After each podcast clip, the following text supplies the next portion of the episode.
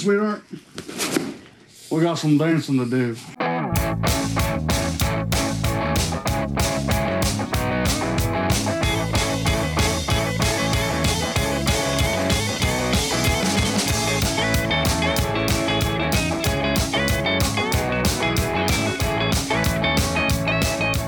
Hello, everybody, and welcome to Cage Fighting. Matt Guy here. How are we all? We are very well. I presume I'll go second in this in this instance. Hello, everyone. Hi everybody, I'm, I'm coming in at third, which it feels weird, but there is a reason for it. Yes, there is a reason because this is a musical episode, and I will take the reins when it comes to music. Um, Stu will eventually get hosting duties one day, and we will keep that a secret as to what uh, Stu hosts. It doesn't sound as sordid um, as it is. Um, but he's in a musical episode today, and we are going to be talking about our top fives songs the world didn't know they needed, uh, as in cal- calibrations. No, that's not right. Um, Collaborations. collaborations that's right so uh, artists have come together from different genres and um, created musical masterpieces but ones that potentially came out of the blue um, ones that the world didn't know they needed but are now considered classics before we get into that though stu especially i think you've got to like the duet i think you know in the passing time you know dating this podcast significantly poor olivia newton john going within within the last week as well. God rest her soul, Stu. Pour a bit of liquor for her. Um, especially for old crooning music, which I know you've got a bit of a penchant for. You've got to love the duet. Yeah, it's it was always one of them things. I mean, I, I went through a phase where it like really annoyed me because when you went to see a certain artist perform, you'd never had the other the other one there, did you? So they're they're always singing to a backing track. Um, unlike when you had um, Paul McCartney singing to a, a reproduction of John Lennon at the uh, whatever the hell that was going on. But yeah, it's it's just it's a bit different, ain't? And you know, I like a bit of, bit of difference. So yeah, I mean, I think this was surprisingly even. I mean, a lot of the well, I'd say pretty much every one of these people, most people know what they are. Um, but this was easier than I thought. Hmm. Um, compared to some of the musical things that you've thrown at us in the past. Well, Andy, you said that you had to take this down from a short list of about twenty to this five. Um, were there any genres when you're putting your list together that you didn't encounter? Just genres that just do not mix together, and no brave soul has even attempted it that you you were surprised by. Um, there wasn't really, if I'm honest. My, my initial list, it was mostly had a rock edge to it. It was rock and something else. And I think that's probably because rock music, because it's got its roots in blues music, Mhm. and then everything has probably got its roots in blues music to like some extent. So I think that it can um, it can meld quite well with other genre of music. So you can take it down a more country route. You could even take it into hip hop because I feel that hip hop is very closely related to country music in that they're both stemmed from the slave trade way way back where obviously the, the blues were born.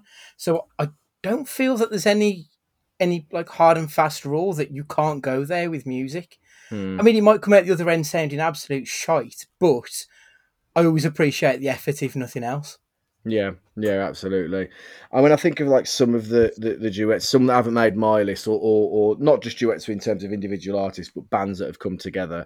I do think there have been some absolute train wrecks, and maybe that's one for a, for a question for another day. But we're out, we're after your the your favourites. Um, for those listening along at home, when the episode drops, please feel free to tweet us or um, send us a little video or audio clip with your choices. We'd love to know your reaction to um, our list and the list of your own and tracks that we should listen to. And I think we'll probably end up creating a Spotify playlist so people can listen along at home as well.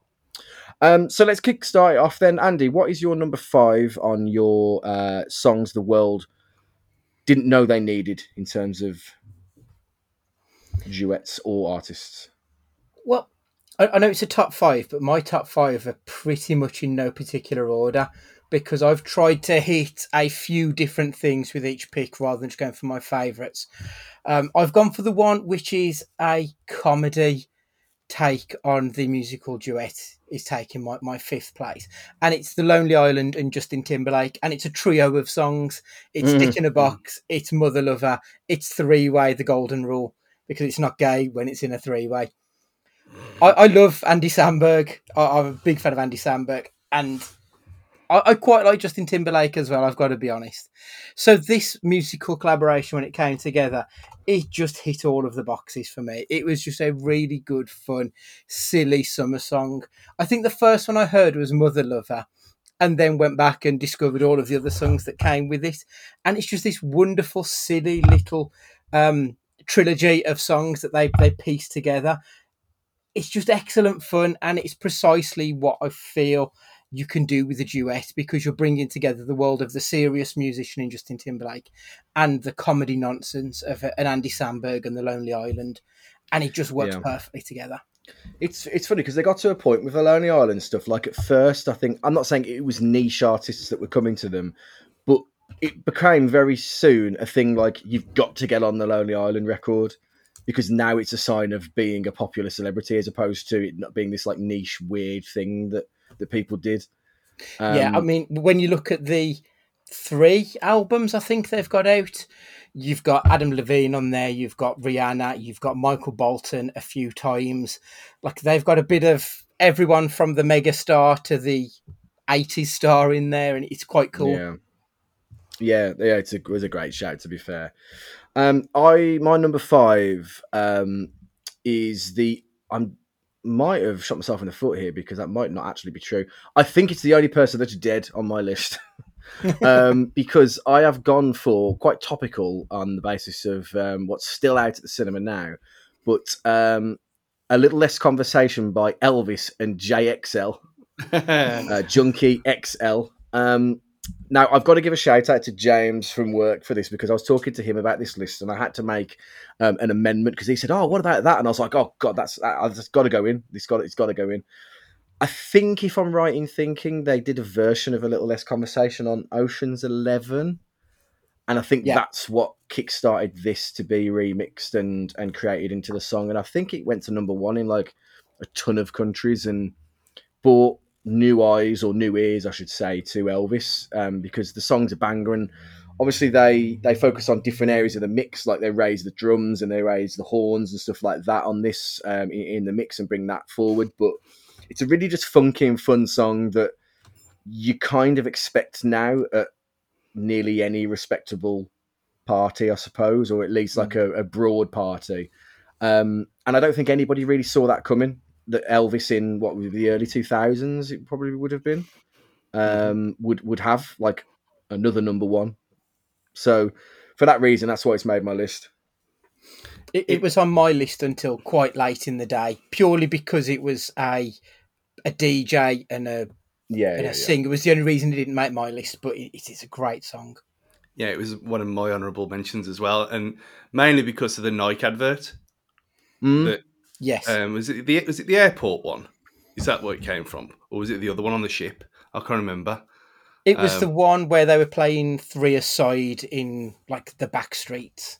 Yeah, yeah. I knew, I knew it, it was one of. The, I- remember the, the the football that they actually used with it. Um, was it the, the Mer- It was one of the early early Merlin ones. Um, yeah, super. I, I think I actually bought that as well. I bought that on single, CD single back in the day.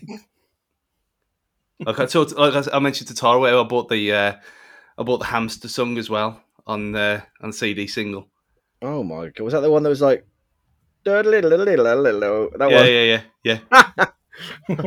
And it- Fun fun fact: it got stolen out of, out of Goldie's car in Leicester.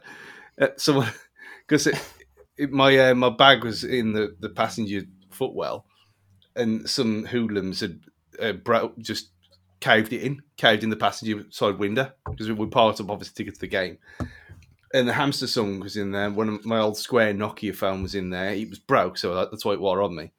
Um, there was a few other things as well, but the, the hamster song CD single was stolen from me. The ultimate opportunist. Yeah, maybe maybe that's what lured him in. Never mind. Never mind. Stu, what's your uh, number five on your list? So my number five is more cheery than that, it's Bing Crosby and David Bowie, Little Drummer Boy. I mean, how could how could it not be on this list? It's Christmas. You got two people who you'd never in a million years even put in the same room together, let alone sing together. And like you said, Mm. a bit of a bit of a crooner and whatever the hell David Bowie was. And it just works. It works on so many levels. It it works as a pure Christmas song um, that you hear every year, and it probably I think it was in the top forty again last year because of uh, download charts and stuff like that. It's an all-time classic, and it should never have worked in a million years, but it does brilliantly.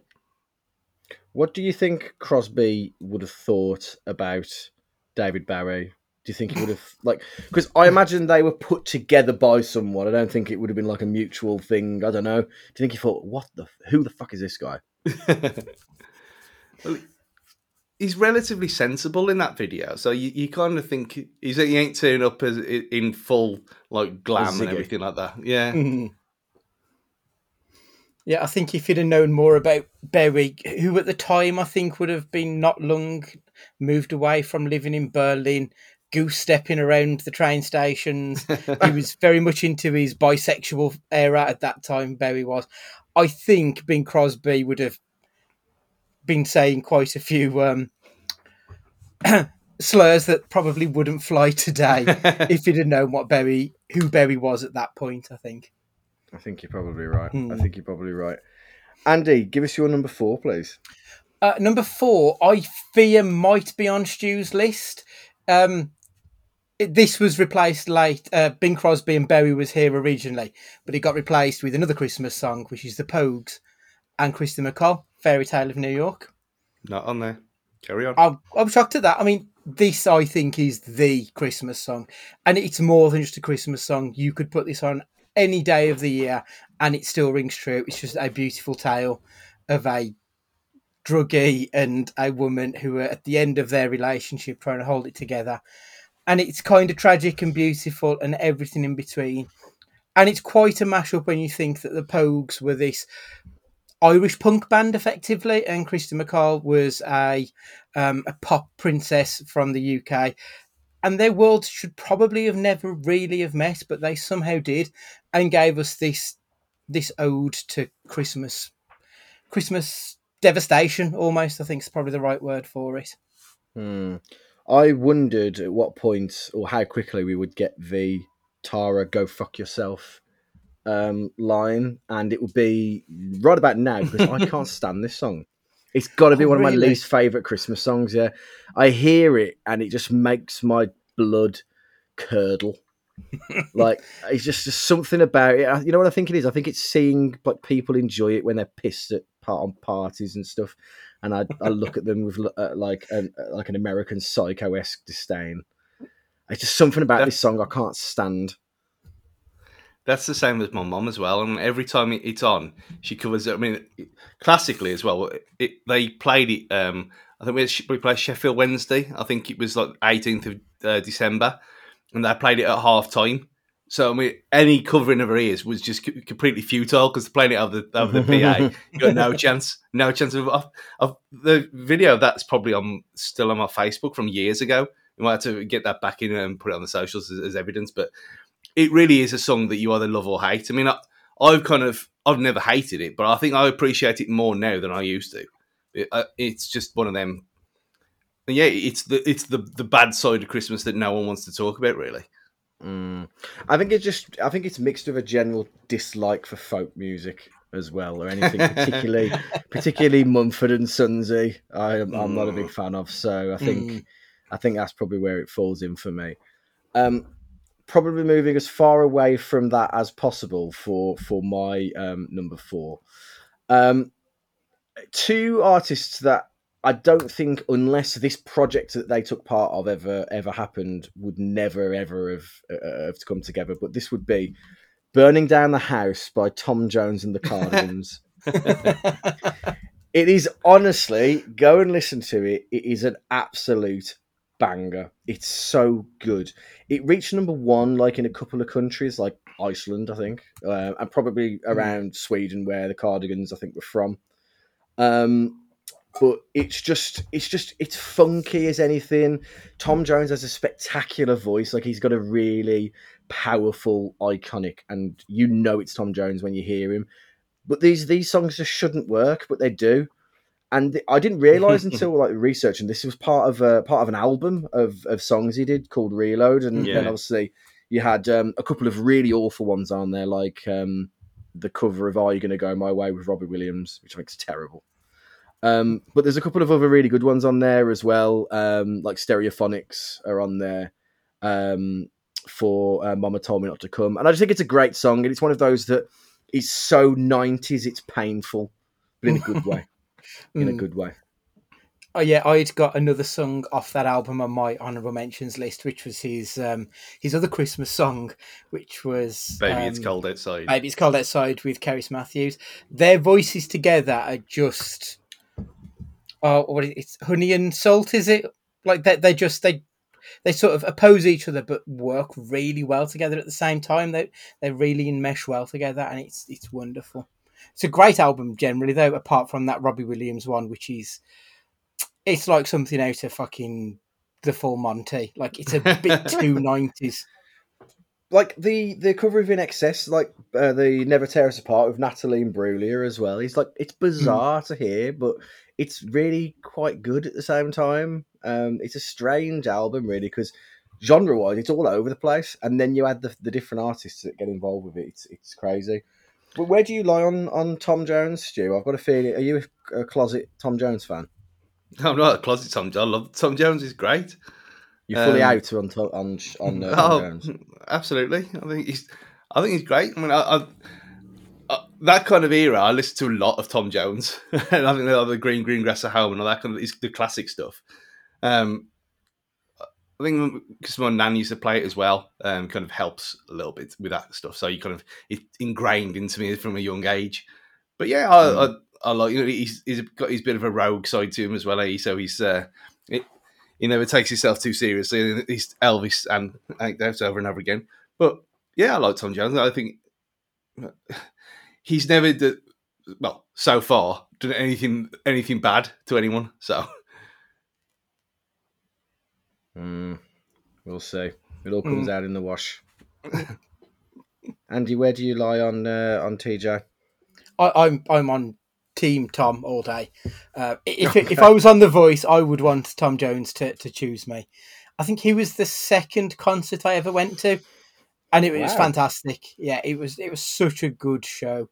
Like he's a, a consummate showman, so he knew what he was doing. It was great, and like I think part of it is growing up watching um, the Fresh Prince.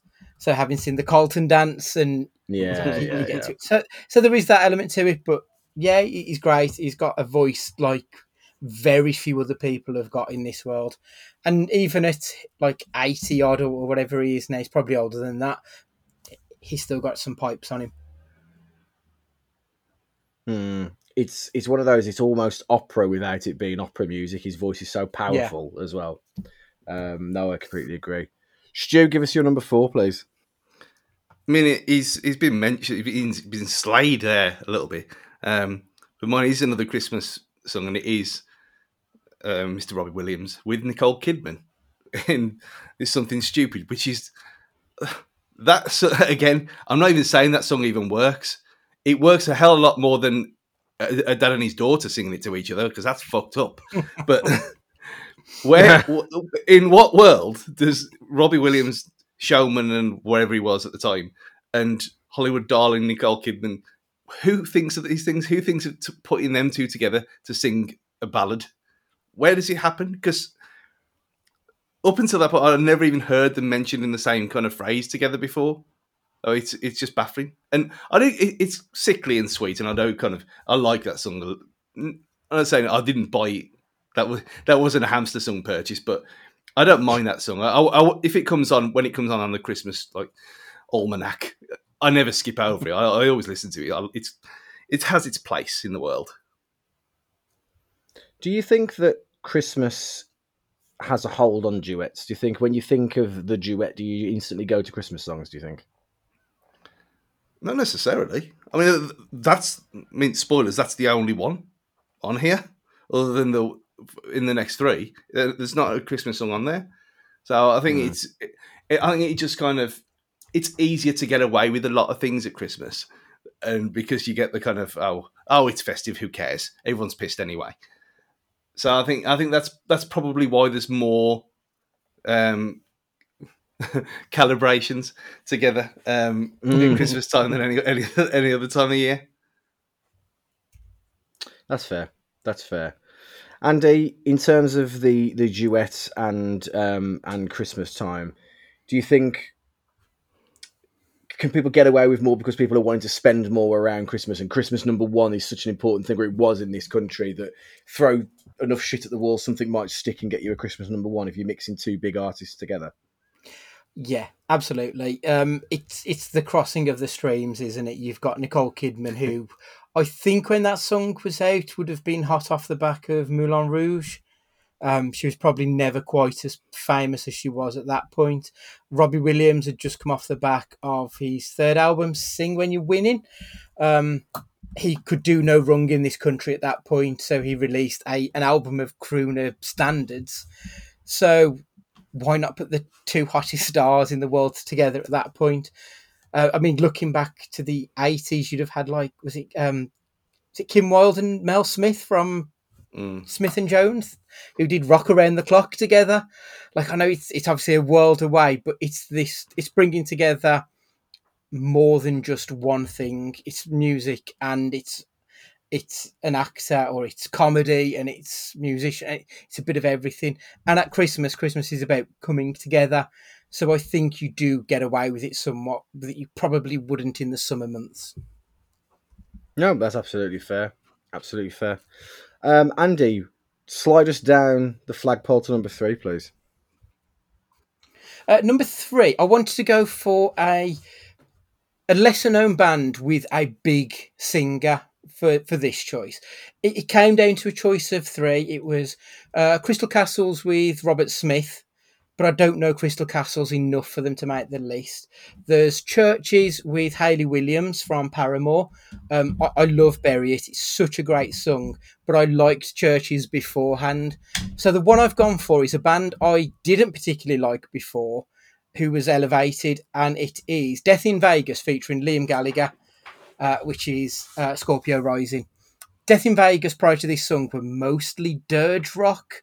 They were a bit scuzzy and quite shit. I thought they their songs just I don't know. They just got the hackles up on the back of my, my neck. They just didn't sit right with me. I don't know what it was. It it felt dirty and not in a good way. And then they brought in Liam Gallagher for this song, and the way that they produced their music for this, it was so shiny and clean and nothing like what you expected from them before. The introduction of Gallagher raised their game so much Hmm. That this song is it's far and away the best thing they ever produced. It was excellent. Okay. Um, so yeah, and, and Gallagher comes in and he's got all of the swag. He was at the prime of his vocal career. He was excellent in this song. Uh, So Mm. yeah, that, that's that's my track. I can't say I've, I've I've ever heard of it. To be honest, I'm gonna have to listen to, Oh, to this. good. I'll probably like I'll probably just I'll probably know it by ear, but not by name. Mm. Um, because yeah, it sounds. So when you say like dirge before, we're talking like garage rock or what we kind of stuff we're talking about that they were normally like. Not not even garage rock. Um, just sort of like like proper lo-fi kind of Mm. sounds, like almost mumbling their way through songs. And I, I don't mind a mumbler. Like I like Bob Dylan. I think he's amazing. But it was just it was really low quality production values mixed with low lo-fi kind of. And Yeah. it just I don't know what it was, but it just didn't click with me at all. Okay, fair enough. Um, my number three is probably as uh, as different as the genres get of, of all of the ones on on my pick, um, and it was a song made specifically for an event. Um, and this is No Leaf Clover, the song by Metallica and the San Francisco Symphony Orchestra. So these two get together um, after Metallica had released, I think, the Black Album um, they had uh, this album, and then it all really went wrong for Metallica. They went country, um, and did load and reload, and it rubbed people up the wrong way. Um, then Jason, the bassist, left the band before the absolute cluster that was Saint Anger and all everything that comes with it. Um, if you've not seen some kind of monster, I think it's on Netflix. It might not be anymore. That is a documentary that tells you about the fall of man in musical form, because the way that these uh, let's face it, they're just they're millionaires, Virgin on billionaire. I imagine the Metallica brand is. Um, how that band just falls apart is is laughable to be fair. But um, No Leaf Clover is just I I do think some classical music is heavy, and I mean by heavy like end of the world kind of symphony, War of the Worlds kind of music. And I think that um, No Leaf Clover is a the, the, the two bands come together. Well, the two bands, San Francisco Symphony Orchestra and a band, but the two come together really well and create something really special. And I think I don't think it's unusual now to see orchestras or bands with other artists and stuff like that. But for this song, it just it just felt really special. The problem is they did it again about 25 years ago uh, later and it just didn't work as well because i think they tried to milk it as like a, a musical event as opposed to these metallica classics that had just been changed into um you know added a big band feel to it which which was a bit of a shame really have you heard any of that stu i know you're not really that big of a rock fan as maybe me and uh, andy are have you ever heard any of the the metallica um s&m stuff no, it sounds fascinating now you've said it. it I, I, was thinking, like, it sounds a bit like a kind of that kind of symphony orchestra version of like when people go on Jools Holland and do the jazz equivalent. It seems that yeah, kind yeah. thing. It, it pretty much is. Imagine, imagine any kind of John Williams score that they're doing it for a heavy metal film.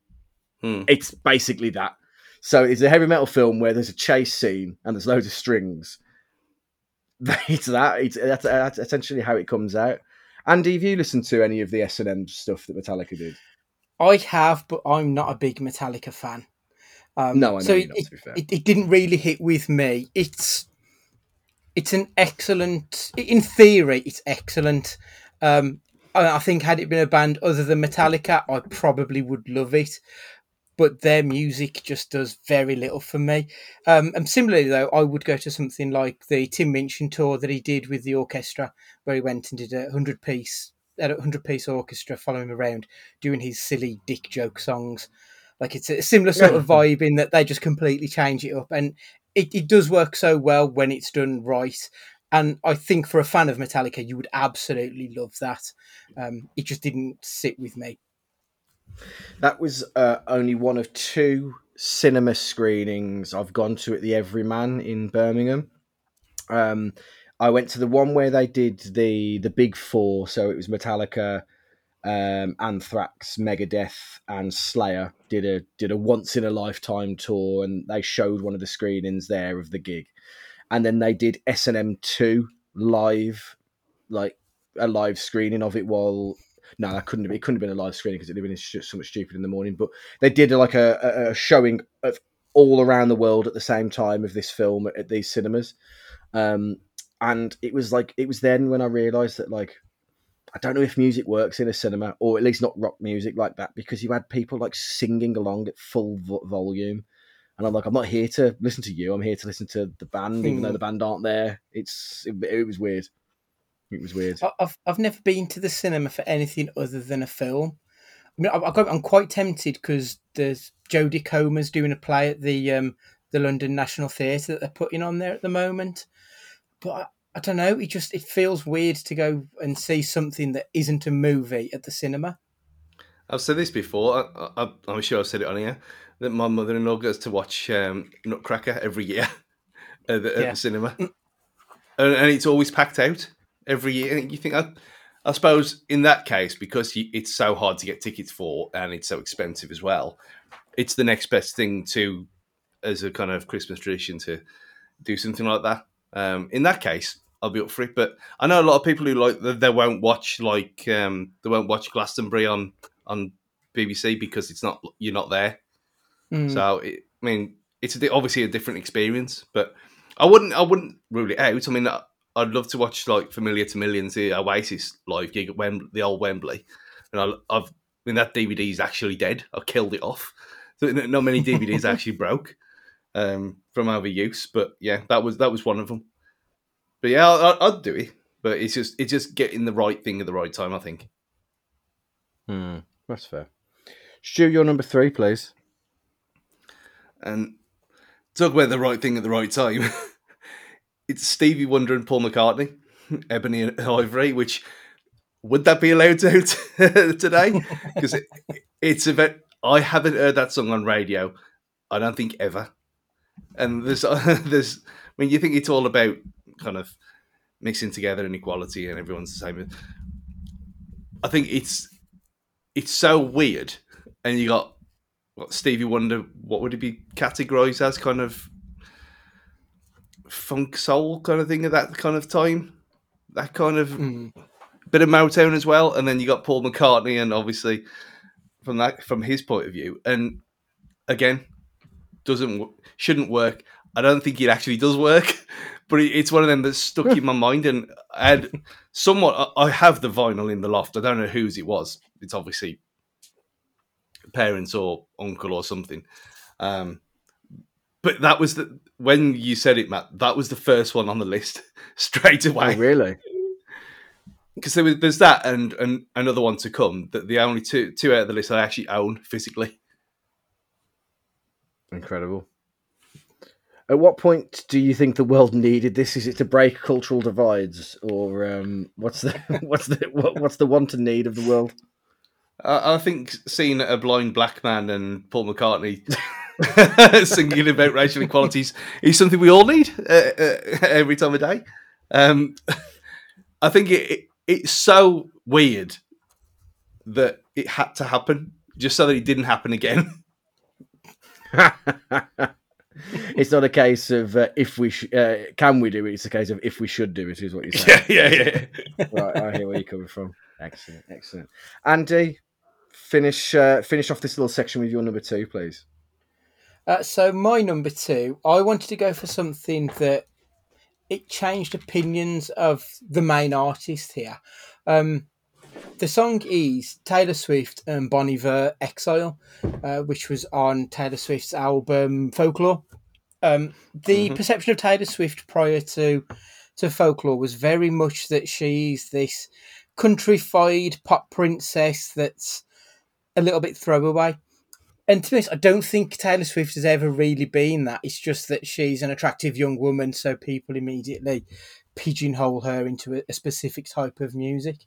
Um, and then going with someone like Bon Iver, who has got this this credibility as more than a, a musician who's like quite deep and brooding and, and dark. And they came out with this this beautiful sounding song "Exile" on this album. It was such a wonderful piece of music. Uh, just loved it, and I, I feel that ma- maybe that album in its entirety did change perceptions of Taylor, where people now see her as a singer songwriter. I think they finally respect that she's more than what she was pigeonholed to be pri- prior to that. But by giving her this indie credibility of pairing her up with someone like Bon Iver, it, it just took her off into a whole new uh, direction.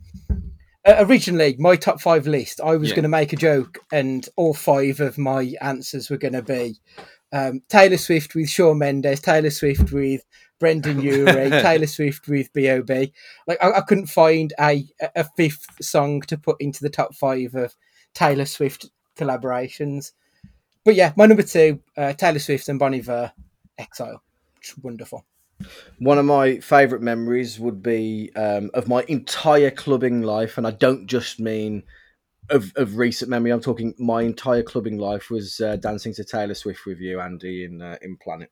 It was a, Yeah, a memory that's very very close to my heart. Yeah, absolutely. I was going to say not so much when he was dancing to um, to steps with me in the grain store, No, which then No. led to that GIF that he's forever haunted his dreams. And and one day Twitter when we figure out how to get it on there. Is that the origin? That was Yeah. um, It was it was Christmas. oh. It was Christmas, and me and Goldie obviously knew all the all the dance dance moves to it and everything, and he was just shaking his head in disgust. it was Gold's. Um, it was Goldie's stag do, if I remember correctly, Yeah, because he was dressed up like Macho Man Randy Savage. Um, and, and and I just wasn't impressed with the musical choices. So my number two was a song that was originally released. A artist took it and added themselves into it, which was then taken on by the original artist who released it on their next album. So, so it was released on two separate albums, but the same song, and that would be "Bring the Noise" by Anthrax and Public Enemy. Um, it came to me through Tony Hawk's Pro Skater 2, which was one of those games which quite literally changed my life from a musical point of view because that's how I got into Papa Roach. and Papa Roach was then the gateway to Limp Bizkit and Slipknot and everything else. And it also had this song on it. Um, it had Rage Against the Machine testify on it as well. Um, but this song, it's it's a it's a heavier version of of Walk This Way, Aerosmith from Run DMC, in that it's two similar, you know, it's artists of those genres that come together, but it's it's a really fun song. But Anthrax have this moniker of being mixed with the big four of thrash, but they have like they have a lot of fun music as well. It's not all um, you know, they, they have like um, a song called "I'm the Man," which is basically like a rip off of the Beastie Boys, um, and that's and they talk about kind of being Jewish and stuff like that, and um, it's it's um it's a really fun song, and I think if you listen to it, it's one of those you could be driving in your car and listening to it. If you want to unwind after like a bad day, you can listen to it. If you want to party and have a good time, you can listen to it. It's just a really fun song with two artists that should never work. And one of the quotes I really like um, about this, Chuck D really disliked it when when it came together. He didn't take the song seriously, but once he heard it, it was it made too much sense. Is what he said. It was like it was just meant to be these the the, the, the two bands to put this song out together. Um, it's a really fun song and one that I say kind of shaped my musical tastes to come in in future years. It's really interesting because like Public Enemy are like one of the most serious bands ever. They're like the antithesis of Beastie Boys. The Beastie Boys are all about big sounds and parties and stuff. And then Mhm. you've got Public Enemy. I mean, Fight the Power is literally one of their songs. They're the most political band ever. So to then put them into that with Anthrax, that, like you said, that, that shouldn't work at all. It shouldn't know, but it but it really does. Like it's a really it's a, it's just a great song, and um, it doesn't. I don't think get the love in terms of like nightclub plays or anything like that, but um, it's definitely one that goes on like my pre-drink party playlist. Put it that way. I think that that game has a did a lot for a lot of bands. You know, I think it, Oh, that was man, probably sure. uh, either the first or the second one was the first time I ever heard Superman. I mean, I'd never heard that before. Um, and like you, I mean, it didn't shape me like it did, did with you, but a lot of them songs, when they when I hear them now, it's like the muscle memory, the the, the song memory comes back playing Tony Hawk's Pro Skater one or two. I mean, that, that's why. I mean, now we've got they got given the um, the remake with PlayStation Plus a couple of months ago, and it's been installed there. I ain't touched it yet because I, I know it, everyone says it, it feels the same and everything, but thankfully that soundtrack is still on there from both games, um, and that was the yeah. whole Oh ma- wow, that's that's great. the whole point about it, and the it, the licenses are apparently done for like fifty years, so they're never going to be took off. So, well, in our lifetime anyway. So, yeah, I, I completely agree with that. I mean, that that was. I mean, when was that? 97, 98, something like that. It's got to have been. Yeah, it was it was a while ago. I mean, I need to make a slight before Twitter attacks me. It was Guerrilla Radio by Rage Against the Machine, but for the wrestling geek amongst us, it also had When Worlds Collide by Powerman Five Thousand, who I think also appeared on like a SmackDown versus Raw or something like that, which again was like um, where I got the majority of my music, along with FIFA 2004. Yeah, yeah, absolutely. it was like it was a big thing back in the day what music made the FIFA games. I remember when um, that uh, Jerk It Out came out on I think it was 2004 and that it just was a mega hit on the back of I believe on that game.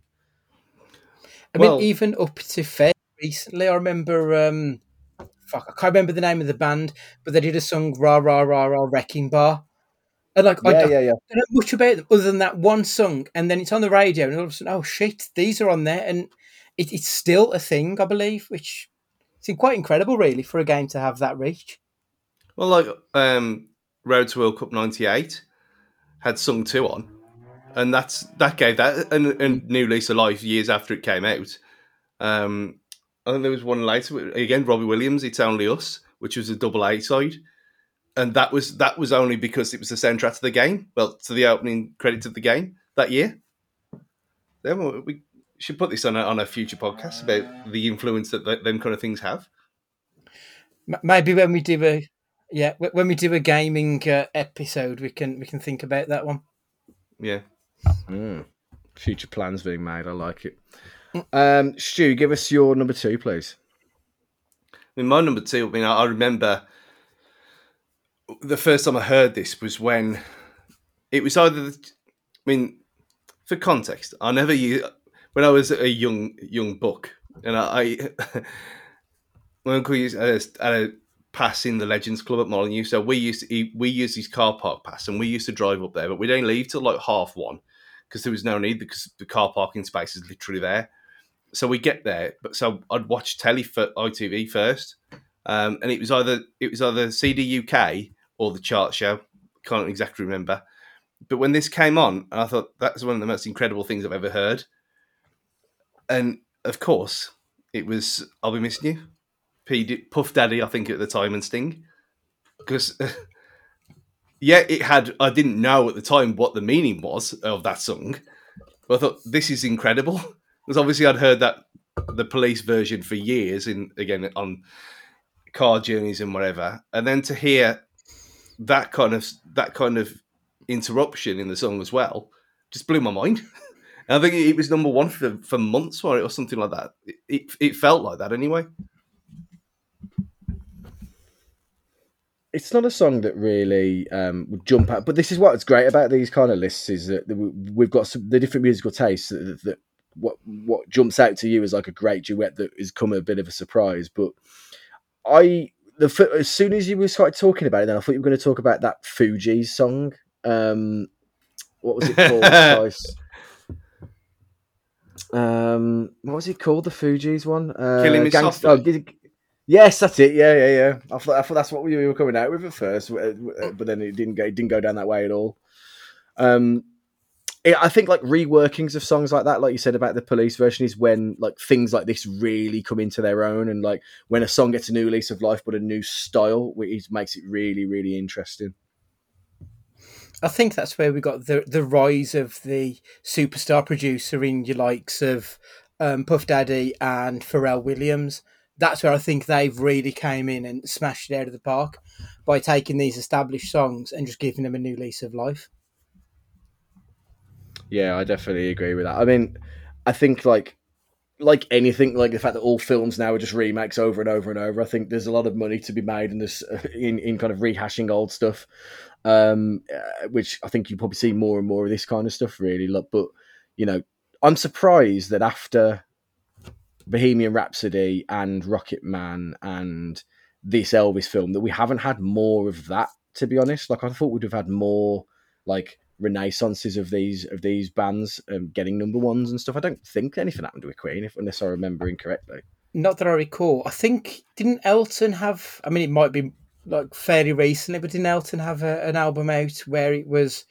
I don't know if it was covers or if it was reworkings, but he did songs with like Dua Lipa and Yeah. and new artists breathing new life into old songs. Um, that song's so I amazing, think- though.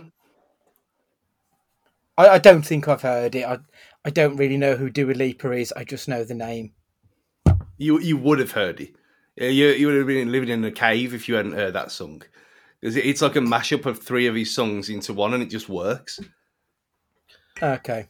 And he's only seen uh, Dua Lipa uh, on mute. If you can. Um, so that's um, five down to two. So can I get some of your honourable mentions, please, Andy? Ones that didn't quite make the list but are worthy of a a little um, a little love. Yeah, I'm gonna have to pick out a few, and I'm doing some on the fly editing here.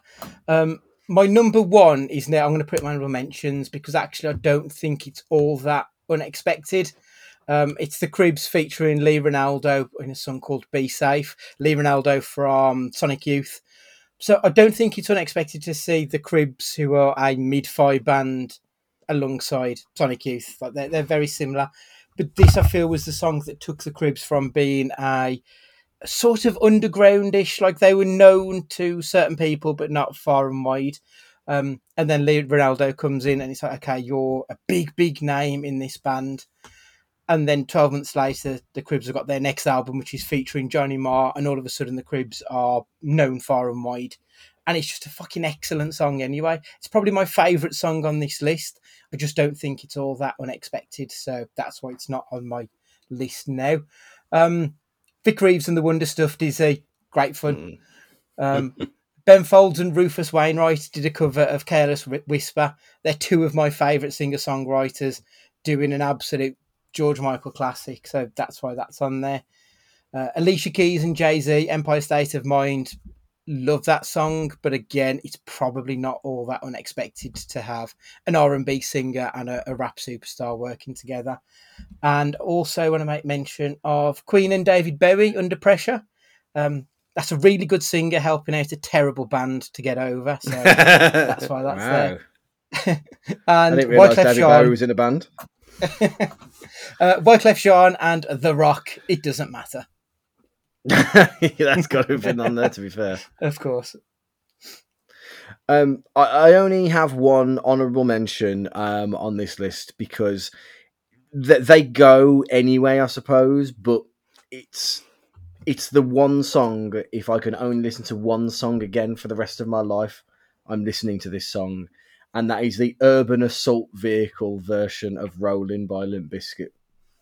Um, because it's just it's so fun and it's so ridiculously over the top um but it's just it it just brings a an overwhelming wave of happiness on me whenever i hear that song um which has got um method man on it um Swizz Beatz uh red man on it as well um it's just it, it Limp Bizkit were always the rappier side of rock anyway, and then um, Wu Tang were always Wu Tang, so it should it, it goes anyway. So um, it's not really a it's not really a, a duet that you don't expect. But fuck me if I don't love that song and want to hear it every day till the day I die. Even when I'm 80 in an old person's home, I want to be keep rolling, baby. You know what time it is. Yeah, Stu, how about yourself? I mean, I mean, mine. We've, we've kind of mentioned a few like, like Sir Tom Jones, um, etc., etc., and the Elvis one. Um, there's a couple. I mean, I can't believe we haven't mentioned, unless it's going to be number one for you. Um, Eminem and Dido, Stan. that just seems completely different Oh, worlds I collide. completely forgot about that. Yeah, I mean, it, I know it's more of a thing now that you get a, you get like rap and rap rock cross with like pop singer kind of thing, but back then it didn't seem that obvious. Um, especially someone like her. And, I mean, I, I had her album. That I mean, everyone had that album. I mean, That was in my old CD burning days as well. We used to distribute them through the school every every week. Um, and it was a nice twee kind of calming album. And then you put it with Eminem who, at the height of his powers, and again, not my kind of thing normally, but I, I really like that song. Um, another one, mid mid nineties. So, and I am without looking, I'm pretty sure this was on one of the now albums, but heavily edited. And it's Smokie and Roy Chubby Brown, and Alice, and because that for that kind of then then few months when that came out, it was everywhere, but it, only after nine o'clock, obviously. Um, and even then, it, it was it was blanked. So I mean, having seeing Chubby Brown a few times, well, more than a few times live, and that that's obviously one of his theme tune, theme tunes. But I never heard of Smokie before that. That was kind of like my way into that kind of seventies kind of shitty gla- Smokie filled glam rock kind of sub T Rex kind of band, and they're okay. They're kind of they are what they are. It it it sounds like they should have been like on the soundtrack of Life on Mars more than a lot of people on there.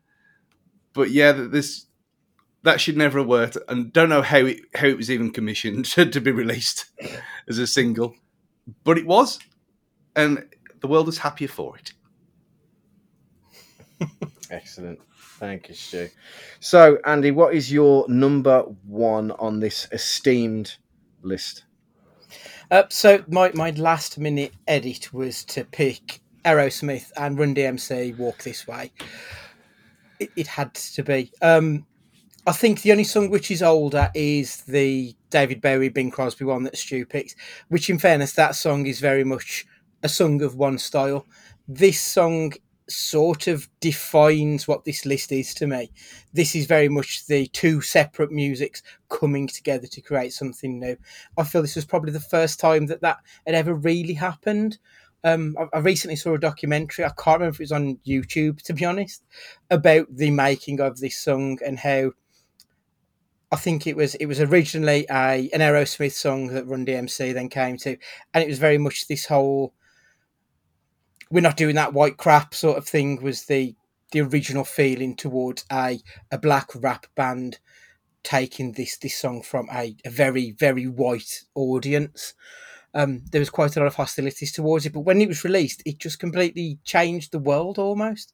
Um, and and as your title is on this episode, it, it this is what the world needed. It was about the coming together of two separate sides of the coin to create something one. Like it. So yeah, that, that's why it's on there for me. I think it's a great song. I like Run DMC so much, and I feel that they've probably got a little bit overlooked over the last couple of years.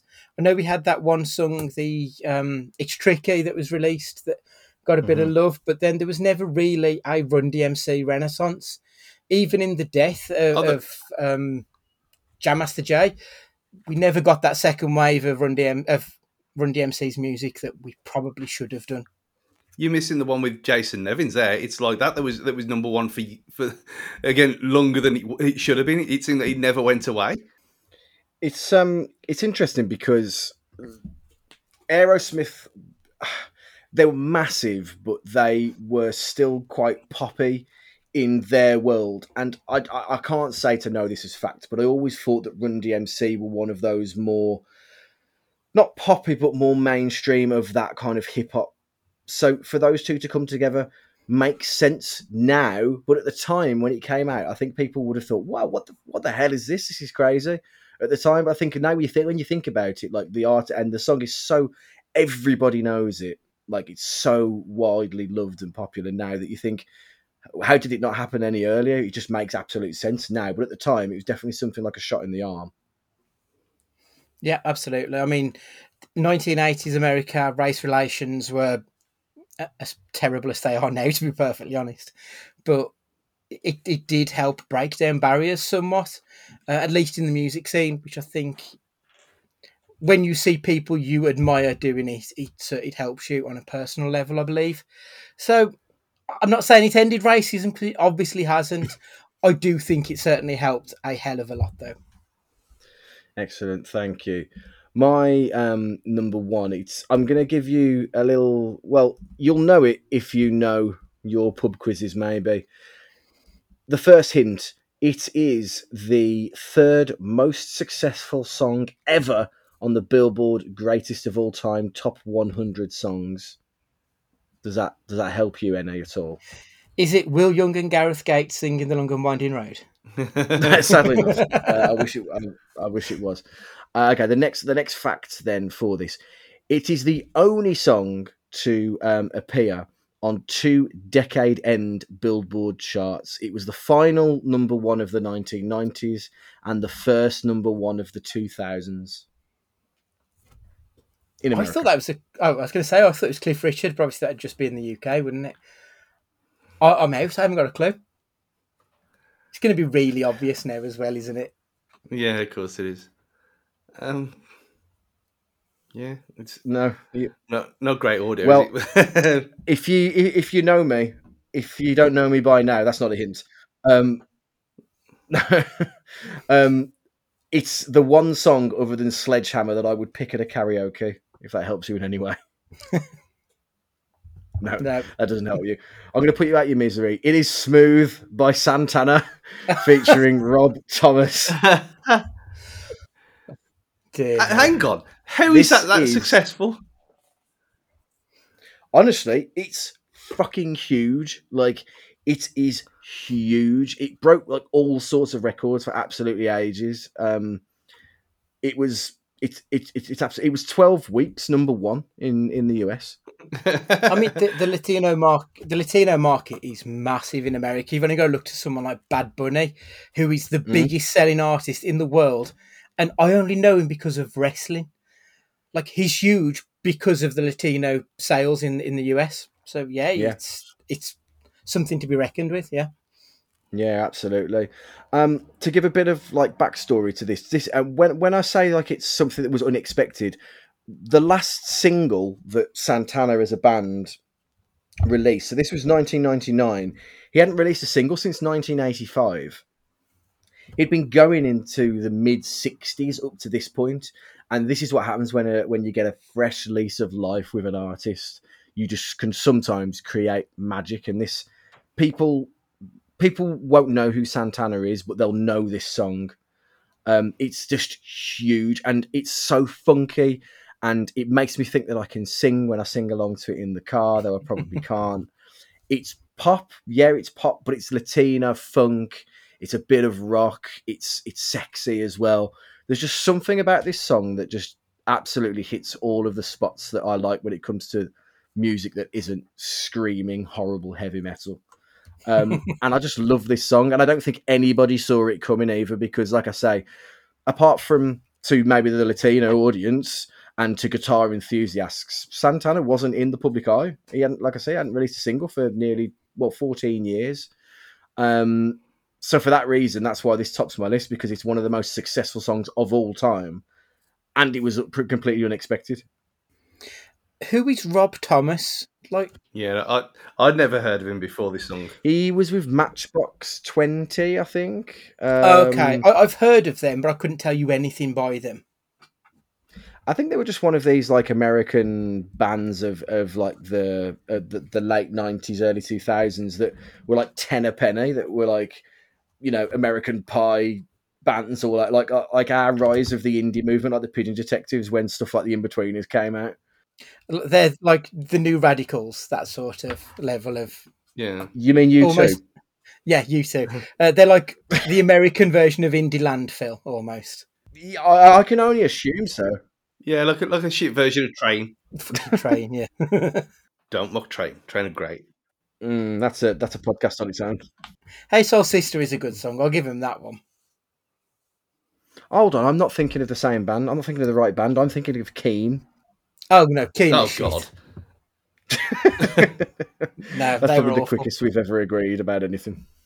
Keane and Keane and Embrace are, are like. Um, I, we always have to used to have this little thing, but when if we've gone to some kind of far flung away game on a Tuesday night, I'd always I'd always put um, "Come back to what you know" on and, and depress myself even more. I didn't mind Embrace. Embrace were okay. Um, I think I, I've seen them live. They were they were fine, but mm, th- yeah, they're definitely no Keane anyway. I want you to listen to Smooth by Santana um, for the audio listener. Well, we only have it on audio, thankfully, because I don't have any um, shorts on at the moment. Andy doesn't have a shirt on at the moment, and I don't know what Stu's got on under that vest. So um, it's a hot one. 30 degrees in the midday sun is other words, I think. Um, so whatever it is. Um, have a listen to it tonight when you finish, uh, gents, and um, I think you'll fully agree with me that um, this song is an absolute belter. But Stu, finish us off. What's your number one pick? I mean, being finished off after listening to Santana's probably happened more than enough times. Um, the, mine, mine's um, also from 1999, and hmm, is related to someone who's already been mentioned already.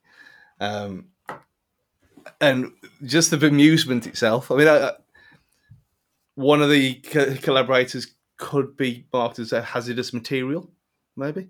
Um, but you never going to get it anyway. It's the Chemical Brothers and Noel Gallagher. Let forever be. Again, at that at that time, they hadn't really done anything apart other than Oasis, and for him to go out of his indie bubble and his songwriter bubble to go to do something with a band who were more famous for well, acid, the acid ecstasy movement and being the soundtrack to the Wipeout games. Um, very, very much a kind of a swing for him, and that was the other one that the other single that I'd bought. This one, and I heard it the first time. I, it was more than likely on either John Peel or Lamacq had played it on Radio One, uh, just because of who it was. And I thought this is amazing, and I couldn't get enough of it. And it was one of them where you li- uh, listen to it, then you listen to the, the track two and three, which are just radio edit and whatever because of being the Chemical Brothers. And again, not really my kind of thing.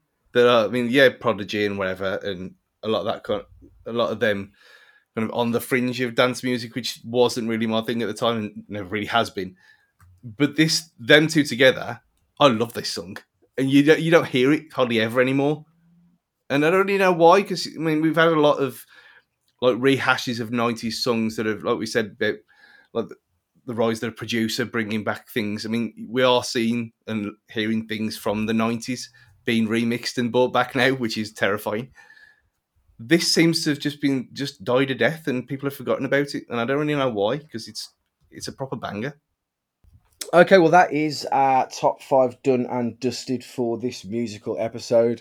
Um, thank you very much for listening, and please make sure you get your lists over to us as well because, like, our three for the probably the first time in a top five, or, or at least that I can ever think of, that we haven't had the same choices. I think Stu might have had Run DMC taken away from him at the last minute. It felt like by a, a pained look on his face. Um, thank you very much for listening get your lists over to us so then we can hear your tunes as well because you know we all like different things musically there were some songs that i've never heard of on on on the gents list and i'm sure some of them are new um, to, to them as well so thank you and um, andy if you'd like to say goodbye Oh, um, just before we go, next podcast is going to be a picture pod on the film Rumblefish. So check out justwatch.com to see where that one's going. Um, and goodbye from me. this is this is this is me this is me rusty. This is why i don't do the hosting you see. This is why andy is the main man. And i should say i should preface the ending by saying make sure you've got us on twitter and on all the socials at cage fighting pod to get all of your juicy cage fighting news. Stu if you would like to say goodbye. Goodbye everyone. Listen to santana. And it's goodbye from me. And remember party on dudes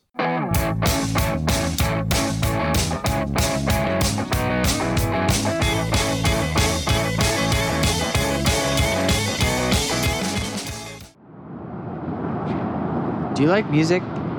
Do you like breathing? Right. It's a dumb question.